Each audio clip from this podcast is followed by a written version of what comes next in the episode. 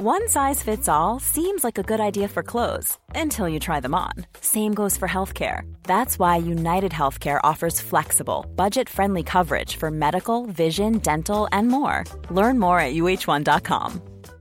Everyone knows therapy is great for solving problems, but getting therapy has its own problems too, like finding the right therapist, fitting into their schedule, and of course, the cost. Well, BetterHelp can solve those problems. It's totally online and built around your schedule. It's surprisingly affordable, too. Connect with a credentialed therapist by phone, video, or online chat, all from the comfort of your home. Visit BetterHelp.com to learn more and save 10% on your first month. That's BetterHelp, H-E-L-P. A lot can happen in the next 3 years. Like a chatbot may be your new best friend. But what won't change? Needing health insurance. United Healthcare Tri-Term Medical Plans are available for these changing times. Underwritten by Golden Rule Insurance Company, they offer budget-friendly, flexible coverage for people who are in between jobs or missed open enrollment. The plans last nearly 3 years in some states, with access to a nationwide network of doctors and hospitals. So for whatever tomorrow brings, United Healthcare Tri-Term Medical Plans may be for you. Learn more at uh1.com.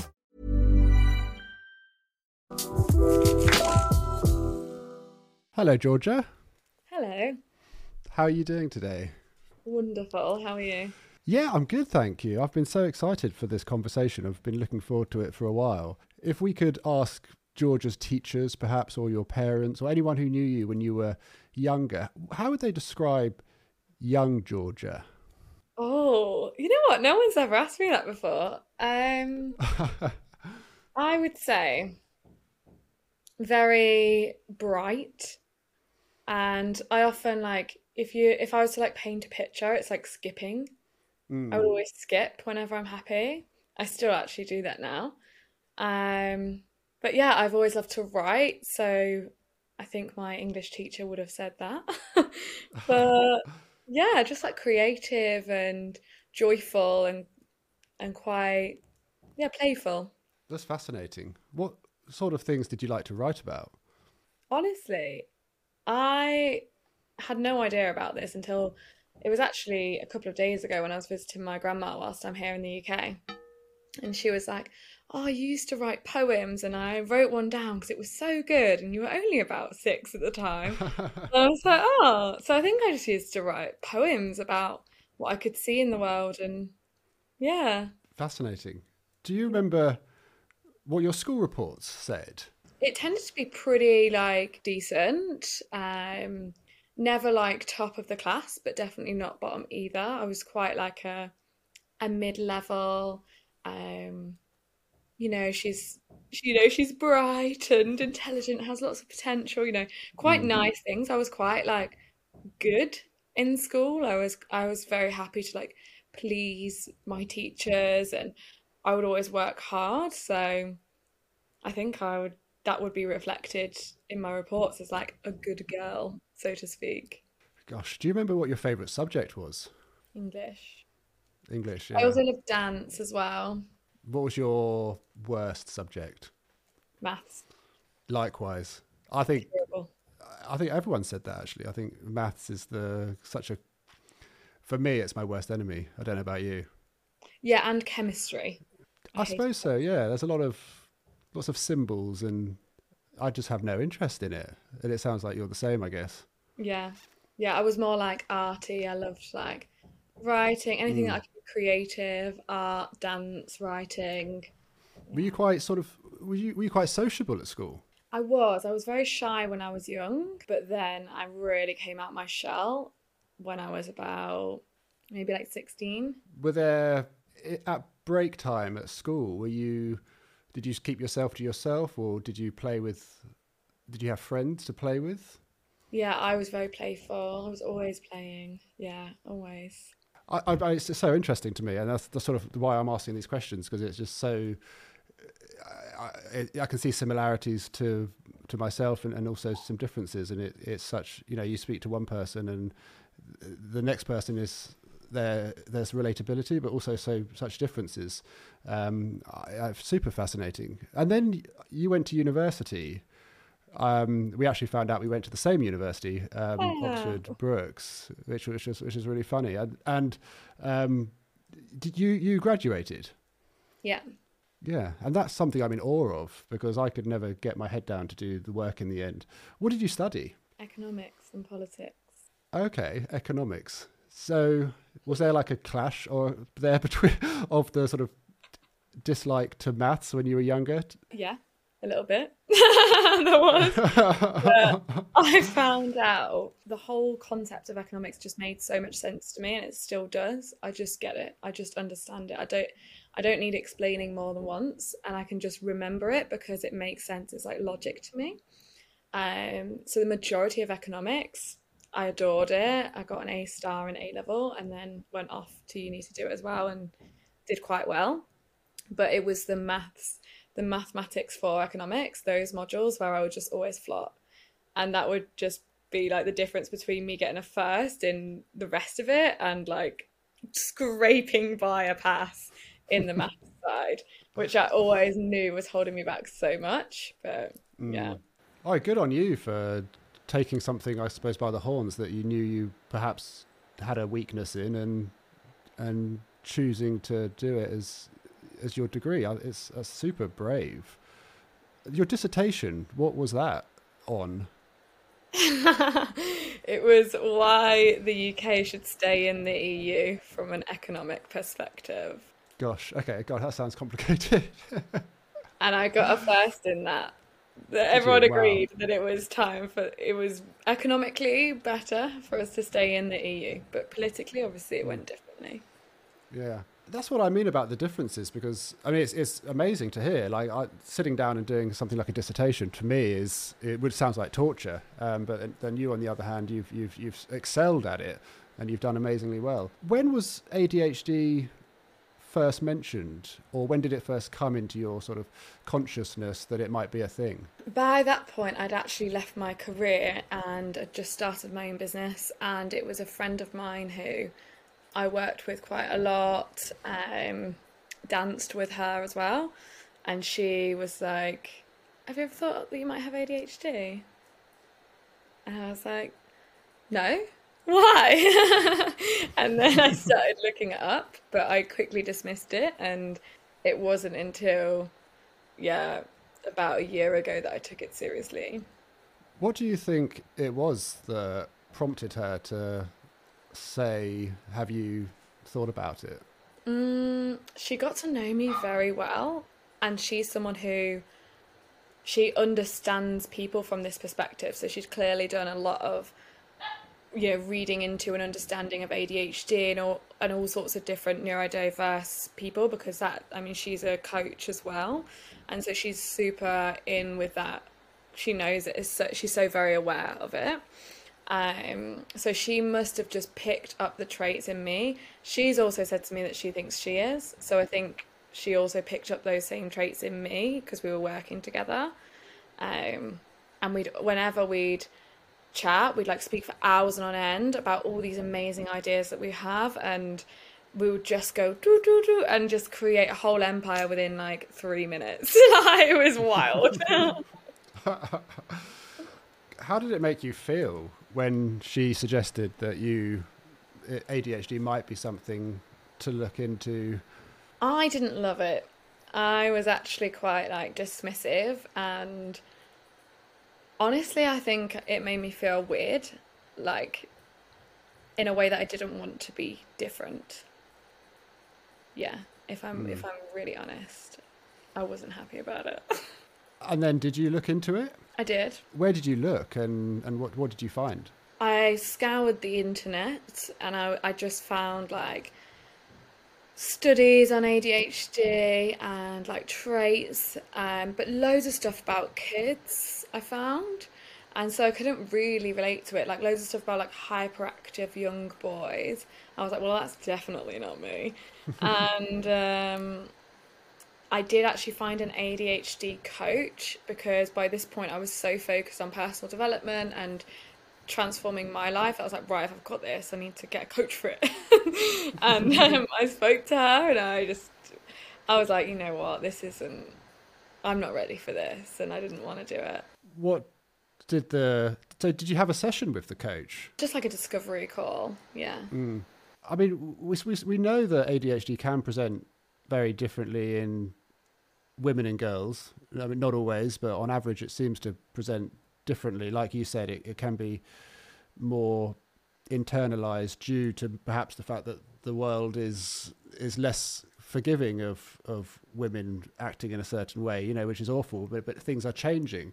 So my question is, how do you think ADHD shows up in you? If I'm looking back now, back to what you were saying about when I was younger, it is like Georgia's in fairyland, like such a daydreamer. That definitely, I can see that in my childhood. But now, how does it show up? I mean, upon reflection, having now learnt a lot more about ADHD and been to a talk that really, really helped me to shift my perspective on it, I definitely see my resilience, the fact that, I mean, this is what I think really made me do so well in my career so early on at such a young age, was that I was so hyper focused and I had a goal and a target, and I would just there was nothing would stop me. And I still can be like that now, which I actually love about myself, but it also shows up in so many ways. Like, I can get so easily distracted. But I think, again, on the hyper focus thing, it allows me to really, when I'm with you now, I'm so with you and my attention is all on you. And that really helps me in my career and with my work, is that I can be so with someone in a way that they're probably not used to. And it's really, people value that, giving attention is so powerful. So that can be a real strength that I see in myself, but I also see myself once I'm in this hyper focused state, again, I'm in a bubble, no one can get to me, so I will be totally oblivious to something happening right there. And if someone's trying to talk to me, I might as well not be there. And that can feel I can feel like I'm letting people down. Another one is the last minute thing. I didn't even realise this. I've always been such a last minute person, and I pull things out the bag, last minute, that you just should not be able to do. But it works for me, and I realised, oh wait, that's something that is a part of ADHD. You are actually kind of prone to winging it and doing a good job. Because the thing is with me, and this is what I realised, is I obsessively research things so much and dive into them so much that I have all this knowledge, all this understanding, that I can wing it because I've learned so much about it already. And that's kind of how I work. So that helps me. It's so interesting. And the last minute thing you mentioned is so relatable, I think, to so many people. Sometimes it helps to sprinkle in a little bit of, not panic, but a little bit of adrenaline, or to know the deadline is just there to really get the brain fired up. And when you're in that zone, the hyperfocus is so real, and the work that we can produce is out of this world, from my experience. Yeah, it's a real strength, that ability to do things, not necessarily right at the last minute, but leave it. I guess what I'm trying to say is, I'm terrible at doing things that don't need to be done immediately. If something needs to be done in a week's time, can you find the motivation to do it now? It depends what it is. I've got quite a lot of, there's some things that I will just do it straight away because I know it needs to be done. But what I do find is, if I've got any type of resistance around that thing, that's when I'll leave it to the last minute. If I'm cool with it and it's all clear in my head and I'll be like, oh, I'll best get it done now, because otherwise I know I'll forget, because I know what I'm like. But if I've got a little bit of resistance, I'll be like, oh, I'll leave it, because we said yesterday when we were chatting, things could change by that point. And I'm so aware of that, and it's helped me so much, to not be super planned in advance, because things always change. So it's handy to not have spent all that time on something that might not happen or might change. Absolutely. And like you said, we were chatting yesterday, and you were saying, which I completely agree with, is that we don't know how we're going to be feeling in a week's time. We might feel amazing now, or we might feel not so great now. So let's not make a plan now, or let's not stick to something, because we don't know how we're going to be feeling in a week's time or 2 weeks' time when we have to go to that event that we've said we're going to go to. Yeah. Is that, do you see that in yourself? Massively, yeah. And I didn't really realize how much this is associated with ADHD actually before I was chatting to you about it, but I actually found that through looking at my human design and realizing that in terms of how I'm designed as a human, everyone's so unique, but for me, my authority is in my sacral chakra, which is like the gut feeling and that space within my body where you just like, I will feel and I will know that's right for me or that's not right for me, like my body will tell me. And so if I'm not in a moment where I can make that decision based on how I feel, then it's not going to work for me, because that's so important to me. Whereas other people will be designed differently and their decision making will be from a different space. But for me to know that, it really helps me to honour like, and to communicate with people, like, I don't know how I'm going to feel, that's how I operate, it's how I work, so that people don't get annoyed with me for, yeah, bailing last minute or something like that. You said something earlier that I found really interesting. You said when you're in that hyper-focus mode, you can be completely unaware of your surroundings, or if someone's trying to talk to you, you're just not engaged with them. You're not listening to them. You can't hear them because you're just so into what's going on in front of you. Yeah. And I think that obviously is an interesting one, because sure, it can be a benefit, but in certain situations that could lead to some hostility or confrontation between the person who's in your who you're perhaps not ignoring, but it could be perceived as you're ignoring them. And so I suppose my question is, in relationships, whether romantic ones or just friendships, has that ever been an issue for you? Yeah, it has. Have you ever been accused of ignoring your mates or your partner? Yeah, very often. Yeah, me too. Yeah. It's a tricky one. With the context of ADHD, I mean, was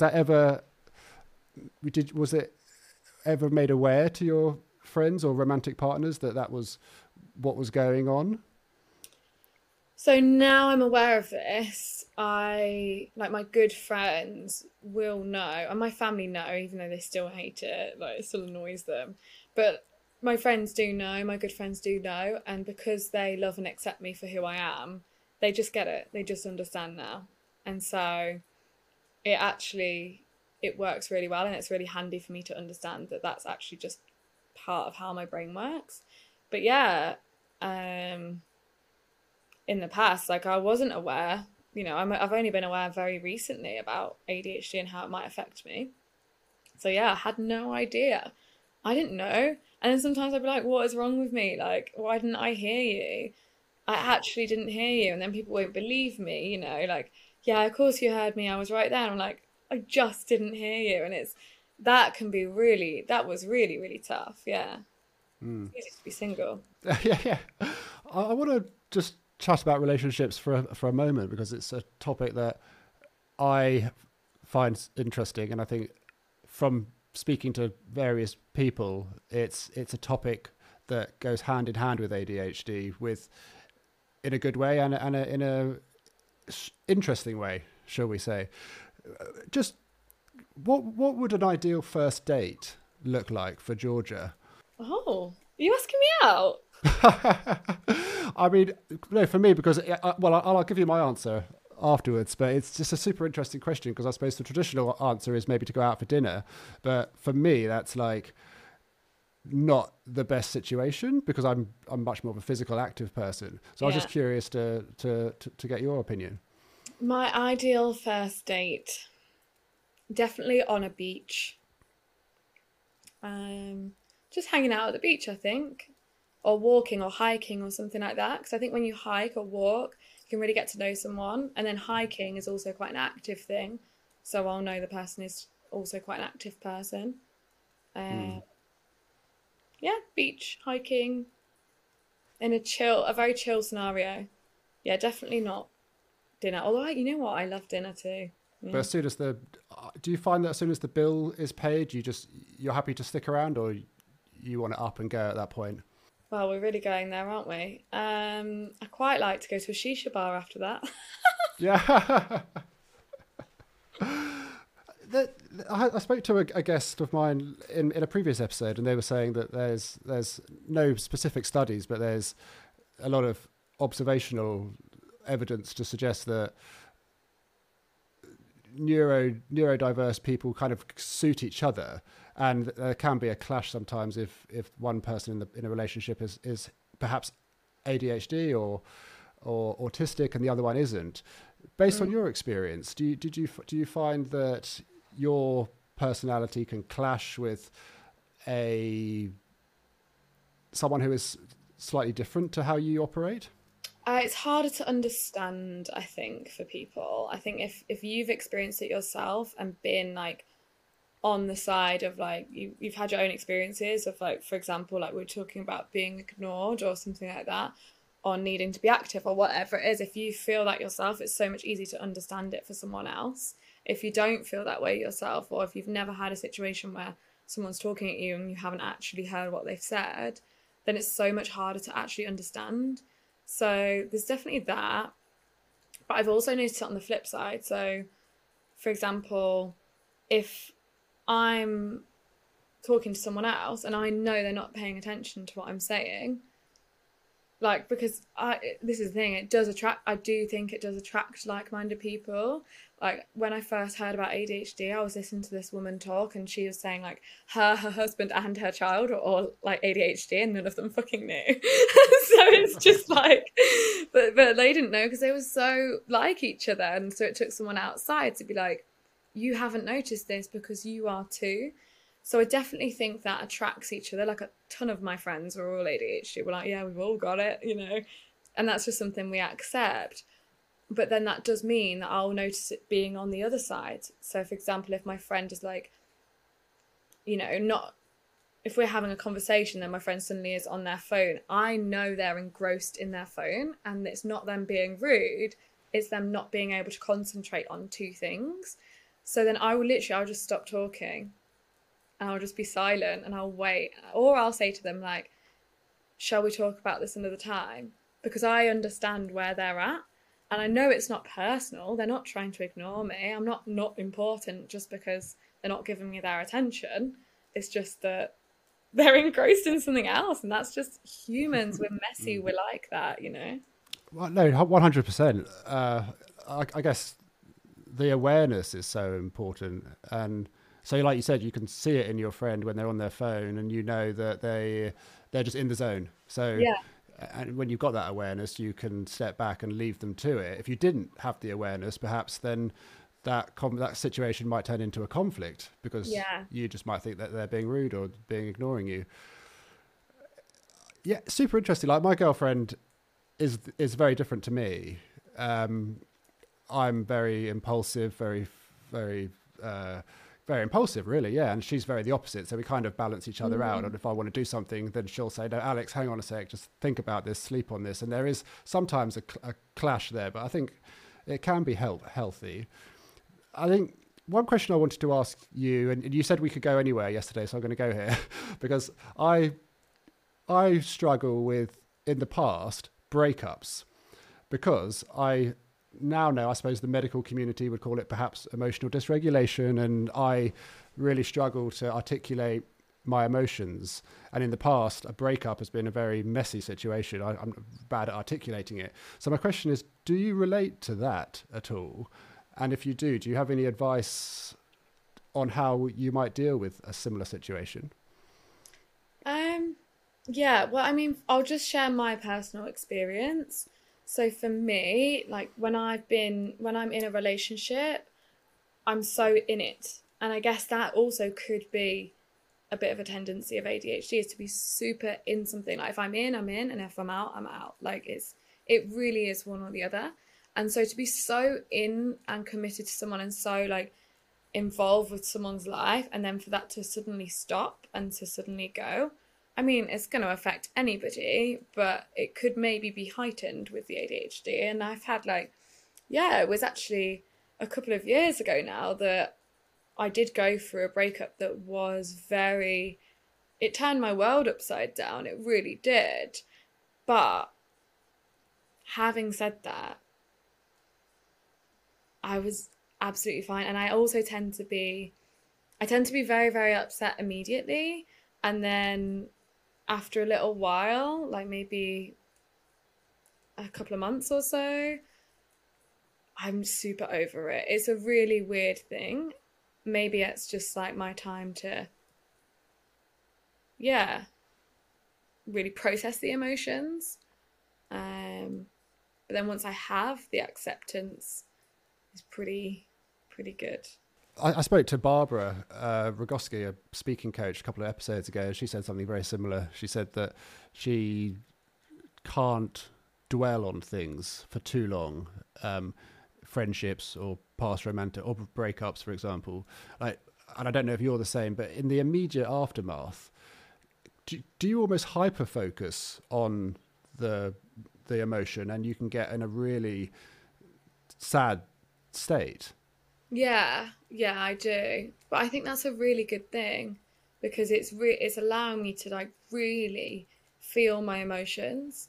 And this is the thing, I think, with emotions, and with, there's so many people who actually really struggle to feel their emotions. And so something could be eating them up, but they don't give themselves the ability to actually just be sad and be really sad for a few days, you know? Whereas because I can do that, and I know I can, then the emotions can just move through me, and they go and they're released, and I'm not suppressing anything. And that's the thing about emotions, is like, it's just energy in motion, you know, moving around. And it's when we repress that it gets stuck, and it can be like, it can cause dis-ease, you know, disease within our body, literally, by suppressing our emotions. So I think it's actually a really strong and good thing that maybe ADHD has something to do with, and it can be quite inspiring for other people to see people really feeling into their emotions that way. Yeah, I agree 100%. It's what you said makes a lot of sense, and I can see the unhealthy knock-on effects of maybe keeping it contained. Yeah. Are you very open about your ADHD with your friends now and sort of future partners? Yeah, but at the same time, I don't know how much I love the label of it, if I'm totally honest. So I tend to be more like, this is how I roll, because ADHD is part of it, but there's so many other things that are unique to me that make me me, and that, yeah, can be different to your average human. But I'm so out there with who I am that I think people kind of know that anyway. Yeah, I mean, it's so clear by judging by I've only seen your LinkedIn content, but like you said, there's the energy is so apparent. The energy and the personality that you bring is so apparent, and it's almost quite infectious and contagious. You sort of, it rubs off in a really nice way. Do you think you're quite impulsive? Yes. Very impulsive. Yeah. And is that something that you can look back and see as being a part of you for forever? Forever. You know what? I don't know forever. I've only really seriously noticed it. And when I think about my experiences, I've noticed it really coming out probably from university onwards, my tendencies. Can't think too much back before that makes it apparent. And maybe that's my independence and me just being me once I go to university. And before that, maybe I was just quite conformist, like doing as I was told, you know, and then suddenly, woohoo, I just do whatever I want. But yeah, the impulsivity is a massive thing. And I think I've actually only recently realised the connection to that and dopamine, and the fact that actually I'm just looking for dopamine. And so it's interesting to assess how often I act on that impulsivity. There's nothing I love more than a spontaneous decision to do something fun. What's an example of a spontaneous decision that you've a big one perhaps that you've done in the last 5 years? I've got quite a few. So my first one that's like quite big was when I just decided I'd quit my job and go to Bali and study yoga, which was so totally like, everyone's like, what? You're doing what? And then, yeah, after my breakup a couple of years ago, literally the day after, I'd already had my flight booked, but the day after I went to Ibiza, I was there for 6 weeks and decided to move there. And okay, like, that's my whole life. So there, that's quite a big example of impulsivity. Probably the biggest, moving country, relocating, that's massive. Yeah, and I've done it again and again. And actually, I quite like that about myself because I get to experience life so much. Like even this year in January, I was like, I'm going to go to Mexico. And I just went. Like a couple of weeks later, I was on the flight and I'd never done anything like that before. And I just went on my own and had the absolute time of my life. And yeah, I actually think it's a great thing to be able to do that. And to channel in a healthy way though. I'm so lucky because my like addictions and things that like give me the dopamine are all quite things that are quite healthy for you, like yoga and like just going to meditate, and that's really helped me actually to regulate myself. And I just love like activities like horse riding, skydiving, like all these like dopamine type things. But they're all quite active and healthy, whereas I do know it could have been very different. I could have become quite addicted to other things. Yeah, for sure. And I've spoken to some people who, and I include myself in that, who have, found dopamine in unhealthy ways. But I've spoken about that before. I won't go into it. But no, good on you for finding dopamine in the healthy ways. It sounds like it's a lot of fun. So you moved to Ibiza and you decided to move there permanently, which is, a lot of people might find that quite daunting, but you just did it. And then you started a yoga retreat company. How's that going? Amazing. I love it. Yeah, it's really what I love about it is that I get to invite people into, I think, the really enjoyable part of that part of me that loves to just do different things and experience new things and be quite spontaneous.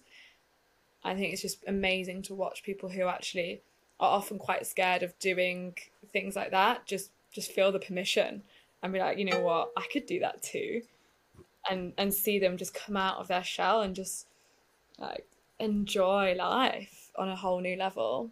When you moved to Ibiza and you made that decision to up and go, was there any anxiety at all? Yeah, there was a lot of anxiety. Yeah, of course, it was a big thing, but I just knew in my heart of hearts that's what I wanted to do. I just didn't let that stop me, No, good on you. But you've got that entrepreneurial side to you massively. Before the retreat in Ibiza, were there any other ventures that you were doing? Yes, but more like for fun. So at university, actually, I was a cheerleader. I was part of the cheerleading team. I absolutely loved it. It was like an amazing like fitness thing for me. We had an awesome squad, but we had no money, and I was like, hang on a minute. Football get given thousands of pounds. Why don't cheerleading get that? Because we really desperately needed like mats, because it was quite like gymnastics, like doing flips and stuff. We needed mats, like proper mats, because we were hurting ourselves like practicing these things, but we couldn't afford it. Like as a club, like we just didn't get any money from the university. So I was like, right, I'm going to be head of fundraising. Like it wasn't even a role. I just made it up. I was like, I'm going to be head of fundraising. I'm just going to make us some money so we can buy this mat. And so I created I can't believe I'm actually saying this. Do I say it? you can tell that you're deleting. Do I bring that one back up to the surface? I'm not sure, but I created a calendar for the cheer team, and it was very classy, by the way. Okay. It was a naked calendar, but it was done in a very classy way, and I don't know how I did it. I was in my final year of uni, supposedly writing my dissertation, but actually creating this whole concept. And yeah, we made a ton of money, and that was probably my first experience of, oh, I can just do something and make some money. And then I kind of channeled that into my career, and then it's only now that I'm bringing that back into my own business. Gosh. Well, I promise I won't turn that into a soundbite and make that the promotional clip for the episode. Can you imagine? Everything you said, all I do is just zone in on the naked calendar for the Brooks cheerleading. Yeah. No, it went really well, actually. Yeah. Just going. Have you ever burnt out? And if you have, what does that look like for you? Massively, I massively burnt out, and so. When I started my career, I was fresh out of university, just moved to London, could not afford to move to London at all. I had 0 pennies. I don't know who I thought I was, but I was like, I'm going to London, now I'm going to do a career. So yeah, I was living in this really horrible, crummy place. And I was so motivated to get myself out of that situation that I ended up really burning myself out, because I was a massive high achiever as well, but I really, really burnt myself out because I just would not stop, especially because I worked in a career where it was commission-based, so I knew if I worked more, I'd earn more money. So I did. And I would remember I'd be in London, and it didn't stop even when I was fine financially. I did really well. I didn't stop. I carried on. I just didn't know any other way, because I was just so in the zone on this is how we do things. This is how we grow. Because I was growing a startup as well, essentially, as well. So there was a lot of exciting things happening in the business that I just, again, sort of took a hold of and grew the business with them. So I remember being on the phone to my mum. She'd be like, Georgia, you're burning the candle at both ends. I'm like, what do you mean, Mum? She'd be like, you literally go, I would literally go from work and I'd go straight out, with my friends for dinner or something like that. Pretty much every night I would do something. I was never just chilling in the eve. That was wild. And then in the morning I'd be up first thing. I don't know how I did it. Well, a lot of caffeine was involved, but...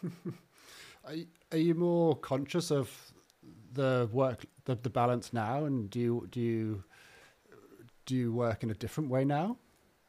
Yeah, massively different. But that has been the hard. That is still and has been the hardest thing for me about my personal experience. I think with ADHD actually is my ambition is so sky high. And because I've got that focus on it, I can be so easily go, go, go, go, go, never stop. It's still there, despite the fact that my literal business is all about retreating, slowing down, meditating, doing all these things. So I have to remind myself every day. But what I've realised is if I focus my energy on the slowing down, then...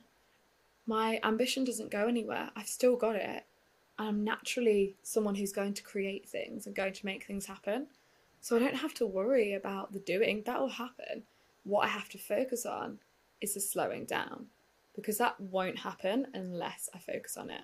Gosh, yeah, no, it's so interesting. And I guess that comes with the self-awareness, comes with having to go through the experience, right? With the corporate job, which you were burning the candle at both ends, and you had to go through that to realize that you had the possibility of burnout within you. And perhaps your mum was a little bit more aware and she was putting the warnings out, but obviously you, having not experienced it, would probably not take it to heart straight away until you actually were in the burnout. And and then now you can, I mean, you said the contrast between having to work really hard but also having a retreat business, right? Even though it's the relaxation and self-discovery is what I imagine a lot of the business is about, but behind the scenes there's got to be a powerful force to keep something like that operational, and that's you. So thank you for being so honest. I've certainly taken a lot from this episode. There is one question that I wanted to ask. It's actually the first time I've asked a guest this, and I haven't pre-warned you about this, so the answer will be super interesting. If you could spend an afternoon with anyone, they might be alive now or at any point in history, and do anything with them for a few hours, who would it be and what would you be doing? It would be Rumi. So who? Rumi, a poet. Yeah, Rumi's a poet, and I've actually got an oracle card deck that is all about Rumi's poetry, and he's like quite a mystic but very like ancient work, but I feel like Rumi has summed up life as a human, so I would love to spend just an afternoon with Rumi. And to be honest with you, I do actually in my meditations, but yeah, that would be the person. Fascinating. Well, I'm certainly going to look up Rumi after this because it sounds so interesting. And where can people find you, Georgia, if they want to speak to you a little bit more or follow your stuff? You can find me on LinkedIn, on Instagram as Georgia St. John Smith, and sancti.co.uk for my work. Amazing. I'll put all of that in the show notes and it will appear on the screen as well. Gosh, thank you, Georgia. Thank you so much. Thank you for being so honest. We've covered quite a few things. I appreciate the conversations. I know that people will learn a lot from what you've said today. So thank you very much. You're welcome. Thank you.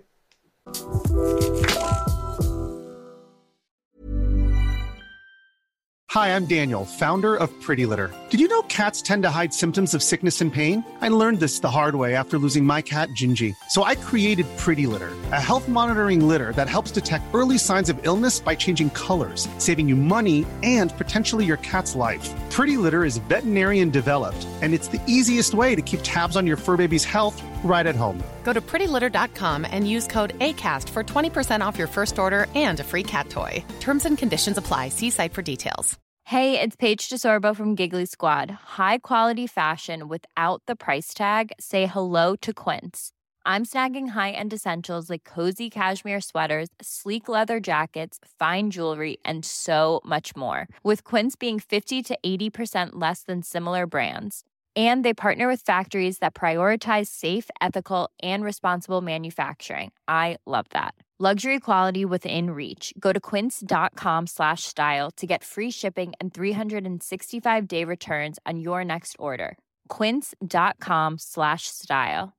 Imagine the softest sheets you've ever felt. Now imagine them getting even softer over time. That's what you'll feel with Bowl and Branch's organic cotton sheets. In a recent customer survey, 96% replied that Bowl and Branch sheets get softer with every wash. Start getting your best night's sleep in these sheets that get softer and softer for years to come. Try their sheets with a 30-night guarantee. Plus, get 15% off your first order at bowlandbranch.com. Code BUTTERY. Exclusions apply. See site for details.